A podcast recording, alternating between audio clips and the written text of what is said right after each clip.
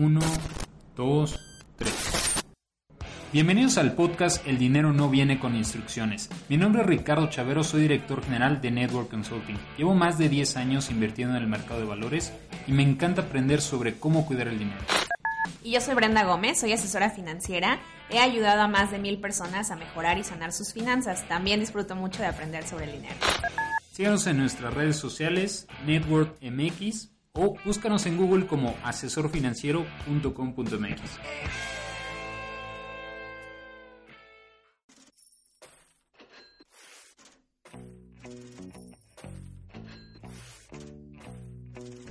En esta ocasión hablaremos sobre realidades financieras. El dinero es nuestro acompañante. La pregunta es, Brenda, ¿qué es lo primero que hiciste con tu primer sueldo? ¿Recuerdas qué fue lo primero que compraste? sí, ropa. O sea, obviamente no me acuerdo específicamente qué fue lo que compré, pero lo primero que compré fue ropa. ¿Y en ese momento para ti era mucho, era poco?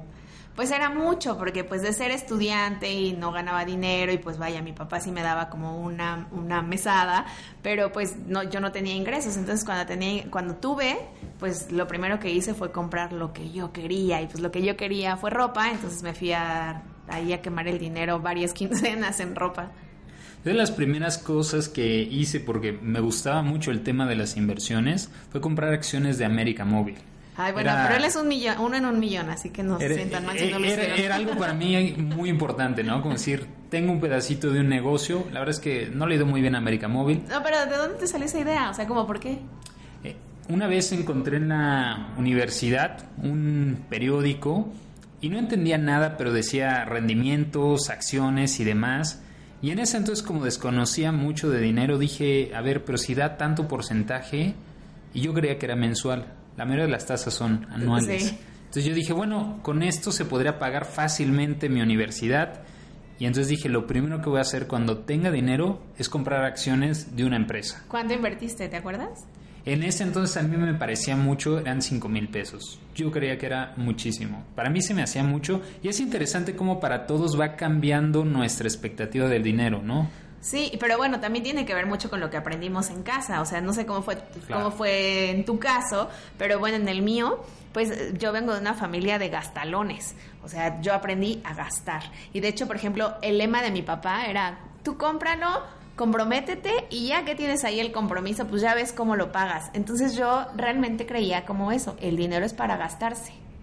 Es, es interesante, mi familia fue un poco distinta. Eh, siempre me decían como no hay dinero, hay que ahorrar, no podemos salir todos los fines de semana, hay que, hay, hay que cuidar, digamos, lo que se tiene, ¿no? Entonces yo crecí con esa realidad, no hay mucho, hay que cuidarlo.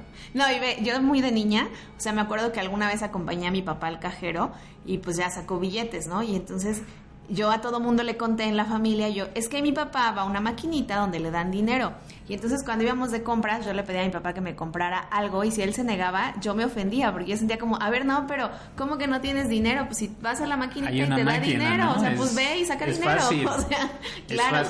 Sí, es, es, interesante cómo empezamos a, a, a tener esa concepción del dinero. Cuando a mí me daban algo para el recreo, me decían, mira, es porque hoy no hubo lunch pero te estamos dando unas moneditas y con eso te debería de alcanzar. En ese entonces todavía, pero era sumamente tímido y yo decía, es que no sé qué hacer con esto. Me dieron dos, tres pesos, cinco pesos, no sé cómo ocuparlo. Y entonces recuerdo que en ese entonces mis papás muy buena onda. Le decían, mira, no te apures. Tal niña, esta que es tu amiga, ella va a comprar. Hasta que un día, yo creo que esa fue la primera vez que me defraudaron, me di cuenta que con el dinero que yo traía, ella también se compraba sus cosas. Entonces yo dije, ok, es. Ya después entendí que era su comisión, ¿no? Oye, pues te da miedo hablar con las personas, entonces te voy a cobrar una lana por administrarte tu, tu, capital, ¿no? Yo que fue la primera vez que me sentí defraudado con el dinero. Yo dije, oye, yo tiré cinco pesos, con razón me alcanza para la mitad. No, y, o sea, ¿cómo aprendemos como justo de esas, de esas experiencias? O sea, yo, yo considero que a mí me empezó a interesar esto a partir del momento en el que me sentí en el hoyo. O sea, yo eh, tengo una muy buena amiga de la universidad que un día me contó que había ido con un asesor financiero Y pues ya me contó como de las cosas que empezó a arreglar y yo, oye, yo quiero ir porque me encontraba justo en un momento este de desastre donde traía las tarjetas al tope, donde ya no me alcanzaba para nada y pues ahí fue donde encontré a Ricardo Chavero, así entró Ricardo Chavero a mi vida. Eh, esa es una buena pregunta. La, la mayoría de los mexicanos cuando tenemos dudas sobre el dinero, ¿a quién nos acercamos? Pues como que a nadie, ¿no? O sea, yo, por ejemplo, yo callaba así, sufría en silencio, porque o sea, pues no, no sé a quién decir. Y además porque es un tabú, ¿no? No, no vas por la vida presumiendo, oye, estoy bien endeudado y ahorita que estamos yendo al restaurante, a ver si pasa mi tarjeta, ¿no? Y cruzando los dedos de, uy, a ver si pasa, porque no quieres quedar mal, ¿no? Además, como, ay, si pasó, ay, qué bueno, ¿no? Pero no es algo que vas contando por la vida, de, ah, soy Ricardo Chabrando, endeudadísimo Claro. Y pues no traigo ni un centavo, ¿no? Es, es, es un tema. A mí me, me pasó algo distinto de, de, mis realidades financieras. Cuando estaba en la universidad creía que era muy fácil poner un negocio, es muy complicado. Y se me ocurrió, ¿por qué no? Voy a abrir un restaurante bar enfrente de la universidad. Yo dije, ha de ser buen negocio. y obviamente no tenía ni un centavo. Y ahí fue la primera vez que levanté capital, ¿no? Me acerqué a, a mis tíos, conocidos, amigos, y les dije, mira, es que está esta oportunidad de negocio y tengo un socio que ya va a traer tanto capital. No tenía nadie, ¿no? Pero, pero era mi forma de decir, pues a ver cómo, cómo puedo conseguir capital. Lo conseguí, lo abrí y me endeudé muchísimo. En ese entonces yo creía que se me había acabado la vida porque llegué a endeudarme como con medio millón de pesos. Que para mí, estando en la universidad, yo decía, eso nunca lo voy a pagar me metí a páginas de trabajo y decía, pues más o menos pagan entre 7 y 8 para lo que sé que era nada. Yo dije, pues me voy a tardar un chorro. Y ahí empecé a hacer números. Pero dije, un poquito similar a lo que te enseñaron tus papás, ya tienes el compromiso, resuélvelo, por si no, aquí se acabó tu vida, ¿no? Te vas a tener que salir de la universidad, vas a tener que hacer no sé qué, resuélvelo y prométete que nunca te va a volver a suceder esto.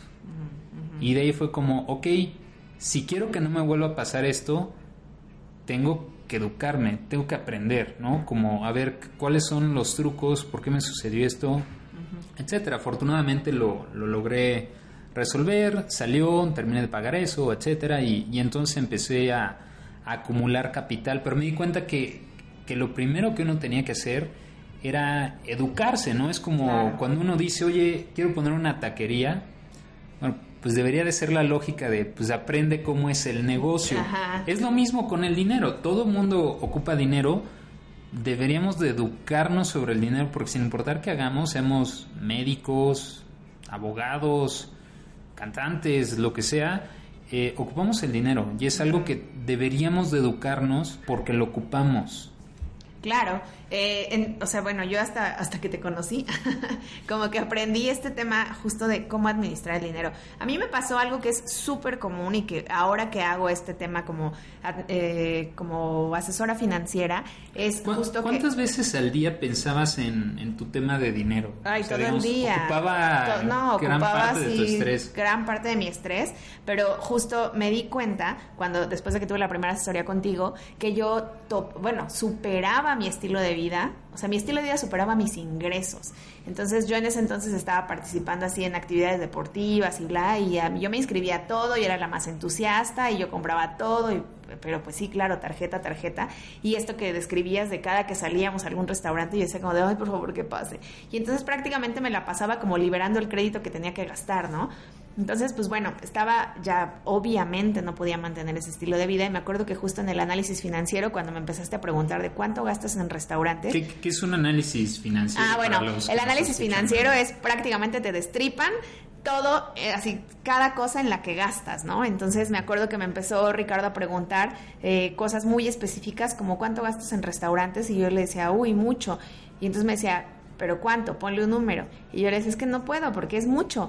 Y entonces no me quitaba la mirada y me decía como, ponle un número. Y yo así de, entonces me generó como mucha ansiedad. Pero bueno, cuando le puse un número, eso empezó a darle claridad a mi mente porque claro, yo gastaba y ya con los ojos cerrados porque prefería no verlo. Cuando le, empecé a poner números fue, ajá, estoy gastando más, no puedo con esta vida, estoy yendo a restaurantes que no puedo pagar, estoy inscribiéndome a eventos que apenas si puedo cubrir y mis básicos, o sea, o sea, tan solo con mis básicos prácticamente se me acababa el dinero, ¿no? Entonces, pues bueno, esa fue como mi, mi primer acercamiento a ahora la planeación financiera que disfruto tanto. Digamos que yo sí fui de números rojos y mi primer paso fue llegar al cero y ya después el reto fue empezar a hacer acumulación.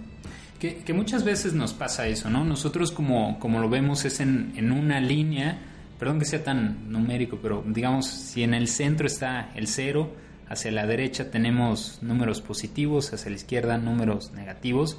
Yo siempre digo que de alguna forma u otra empezamos como en el cero, ¿no? Sí. Lamentablemente cuando vamos ahí empezando nuestro primer trabajo y demás, usualmente nos vamos al negativo. Ah, Sí. Ahora ya debo el coche, Sí. Después ya debo la computadora, la tele, etcétera, ¿no? El teléfono. El teléfono, eh, las camisas, las saco a meses sin intereses, la corbata, Ajá. el restaurante, el súper, etcétera. ¿Cuál es el tema? Que muchas veces cuando llegan los clientes con nosotros dicen, es que yo lo que quiero es estar bien y estar bien no necesariamente es volver a estar en cero. Cero, claro. Dicen, ah, pues ya con que no tenga deudas y no le deba a nadie, eso es estar bien. No necesariamente. La idea sería es que si... Piénsenlo de la siguiente forma. El mexicano promedio empieza a trabajar a los 23 años y tendría, tendría que trabajar hasta los 65. Quiere decir, 42 años de su vida va a trabajar y el sueldo promedio, vamos a suponer que sean 10 mil pesos mensuales. Quiere decir que por el mexicano promedio, en esos 42 años de vida, han pasado por sus manos y, y- y pongan atención porque es un número interesante, por lo menos 4.3 millones de pesos. Por lo menos. Y el mexicano promedio de ahorro tiene cero. ¿Qué quiere decir? Que si ya sabemos que va a pasar ese dinero por nuestras manos, deberíamos de ver de qué forma lo cuidamos, de qué forma podemos guardar una parte, hacerlo crecer para que el día de mañana nos pueda nos pueda ayudar. El- Yo, bueno, yo a mis clientes, como más que, o sea, lo que les digo es, mira, esto se trata de tu esfuerzo. Tú te levantas todos los días, vas a la oficina o, bueno, si no trabajas en la oficina o trabajas en tu casa, pero todos los días te levantas, haces un esfuerzo por generar dinero.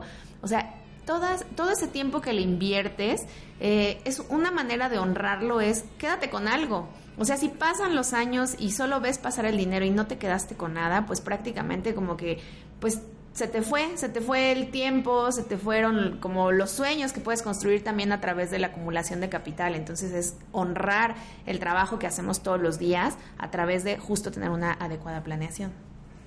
Ahora, digamos, ese es, ese es el camino que, que esperaremos tener todo, ¿no? Pero la realidad financiera de muchos no solamente es que tengas el estrés, que solamente puedas pagar mínimos y estás en el restaurante y vas a ver si pasa o no tu tarjeta para quedar bien con, con alguien más. Eso puede tener muchas consecuencias. Imagínense la siguiente situación de a lo mejor un conjunto de nuestros clientes que podremos platicar esta historia. Es un padre de familia, una madre de familia, los dos trabajan, tienen un sueldo más o menos, ¿no? Tienen dos hijos, tienen dependientes económicos. ¿Qué pasa el día de mañana si alguno de esos dos no está y no dejó una planeación financiera? Si únicamente vivían al día. En ese momento se vuelve muy complicada la situación, además obviamente del tema emocional, pierden a alguien en la familia, etcétera.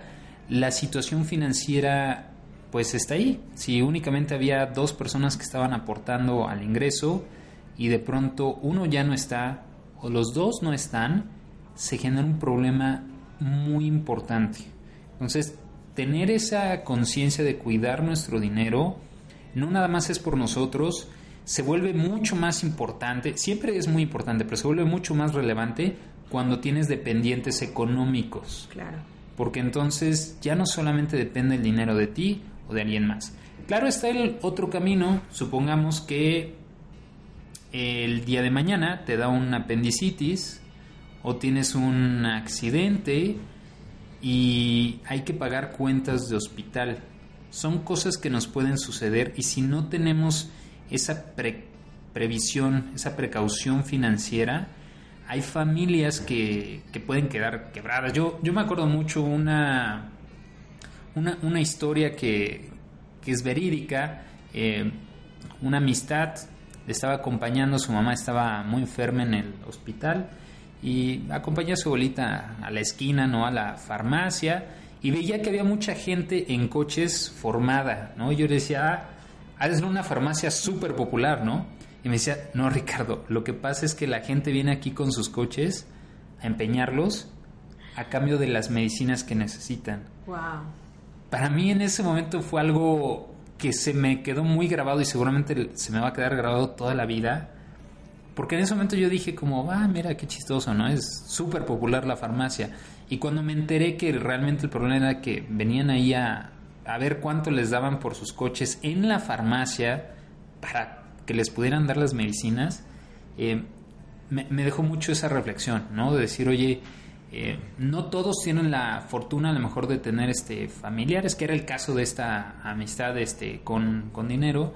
Eh, muchos otros no se tiene esa fortuna y como le decimos muchas veces a nuestros clientes, no es cuánto ganas, es cuánto te quedas con eso de, con, eso que tienes. ¿no? y ese digamos que es un ejemplo extremo, pero hay casos como mucho más, digamos, comunes, como pues quiero, ya no aguanto mi trabajo actual, me quiero cambiar, pero resulta que no me puedo cambiar porque no tengo una reserva financiera para darme un tiempo de buscar un nuevo trabajo. O vivo tan al día que se le voló la llanta al coche y pues no tengo para pagar la llanta del coche. Entonces, esas cosas que pueden ser como más comunes, más cercanas, más cotidianas, o sea, de verdad es para todo el tiempo que lo que platicamos aquí, el, la relación con el dinero es la relación más larga, ¿no? Y la que vamos a tener toda la vida. Antes de nacer ya teníamos, nuestros papás ya tenían que pensar en dinero. El, tema es que ahí no te puedes divorciar, ¿no? Claro, no te puedes divorciar con el dinero, entonces pues mejor llevar la fiesta en paz. Sí, es, es, un tema y hay muchas historias que podremos decir, ¿no? Está el típico caso de la oficina la persona que trae un super carro, pero me, lo platicó hace algunos meses un, un director de, de, una empresa de, de, deporte que me decía es que mira, esta chica tiene un super carro, pero como no le alcanza para la gasolina, lo deja toda la semana en el estacionamiento, entre semana pues toma el camioncito y demás, y solamente el fin de semana se lo lleva. Es obviamente esta historia y otras tantas que uno dice, bueno, sí deberíamos los mexicanos de aprender un poquito a ver cómo administramos nuestro dinero, porque seguramente como estas historias hay muchísimas. Lamentablemente los mexicanos nos administramos muy mal. Bueno, ni nos administramos, ¿no?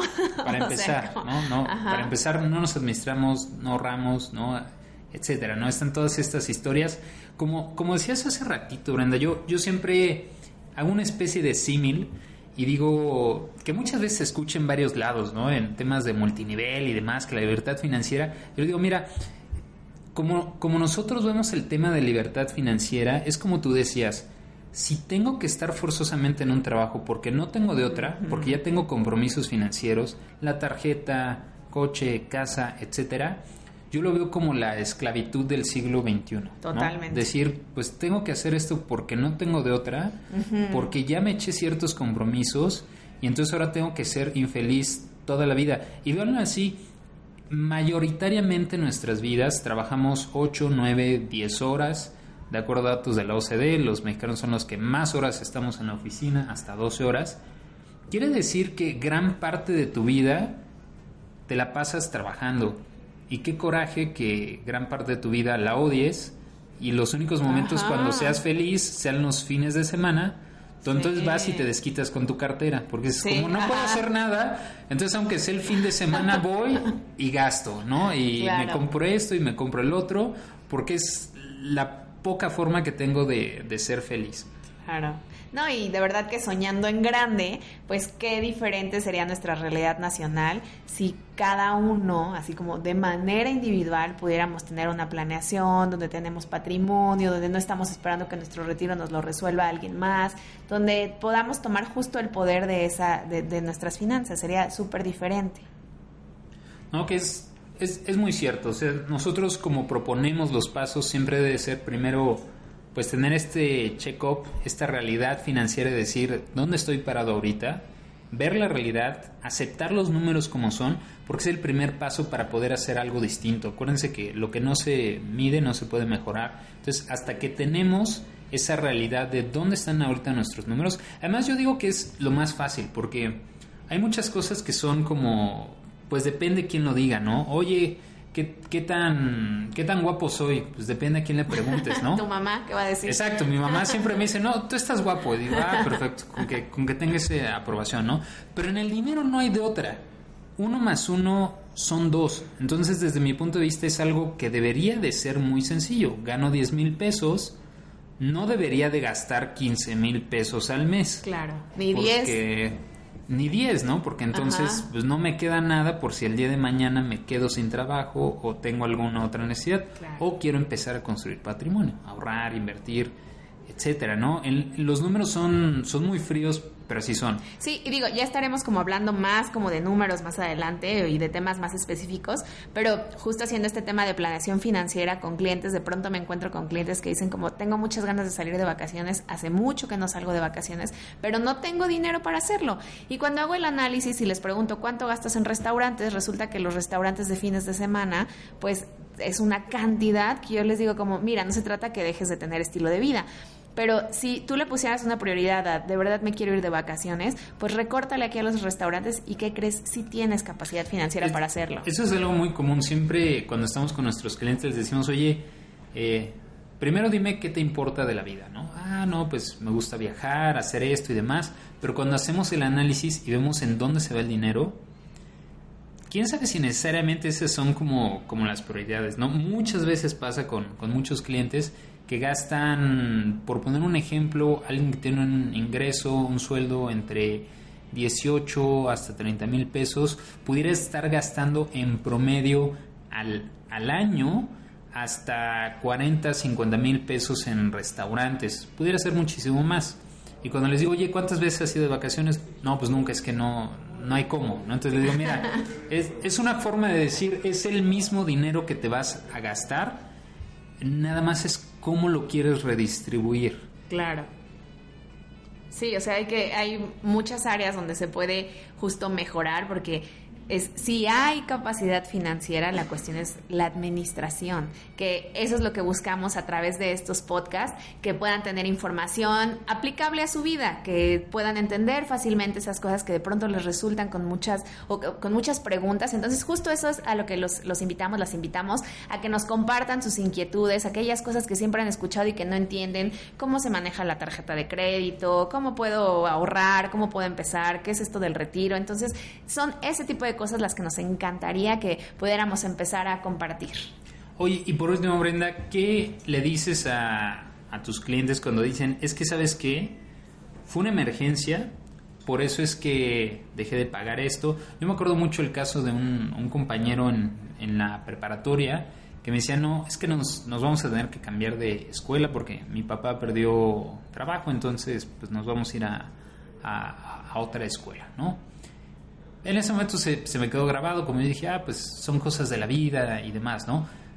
Ya después lo entendí, dije, no es cierto, ¿por qué siempre hay que echarle la culpa a alguien más? Y llegó a mí el concepto de fondo de emergencia, de planificación financiera. ¿Qué es, ¿Qué es eso del fondo de emergencia? ¿Por qué es tan importante para evitar desastres financieros? Mi papá tiene una frase que dice como que no te agarren con los dedos en la puerta. Entonces el fondo de emergencia es justo para eso, que no llegue una eventualidad, un evento, eh, pues justo algo inesperado a nuestra vida y que no tengamos cómo enfrentarlo, ¿no? Entonces es importante siempre que tengamos una reserva financiera disponible, líquida y Ojo, el fondo de emergencias no son las tarjetas de crédito, que esa es también otra de las creencias. Un gran error. Ajá. de si tengo, clientes. tengo una emergencia, para eso tengo la tarjeta de crédito. Y pues no, porque también hemos encontrado a personas que ahora están endeudadísimos porque pues justo vino la emergencia, usaron la tarjeta de crédito y ahora no pueden salir de eso. Entonces, fundamental que si tienen dependientes económicos, pues por lo menos deberían de tener de seis a nueve meses de sus gastos fijos siempre reservados. Si no tienen dependientes económicos, pues con tres meses sería suficiente. Que, más adelante iremos viendo poco a poco cómo, cómo podemos armar eh, ese tema, ¿no? Del famoso fondo de emergencia, que va muy relacionado con nuestra realidad financiera, ¿no? Si el día de mañana llegamos a tener algo, situaciones de la vida, que por lo menos el dinero no sea una de esas preocupaciones. Y así tener un poco de libertad financiera. Les recordamos, síganos en nuestras redes sociales, Facebook, Twitter como Network MX, en Instagram también como Network MX o búsquenos en Google como asesorfinanciero.com.mx.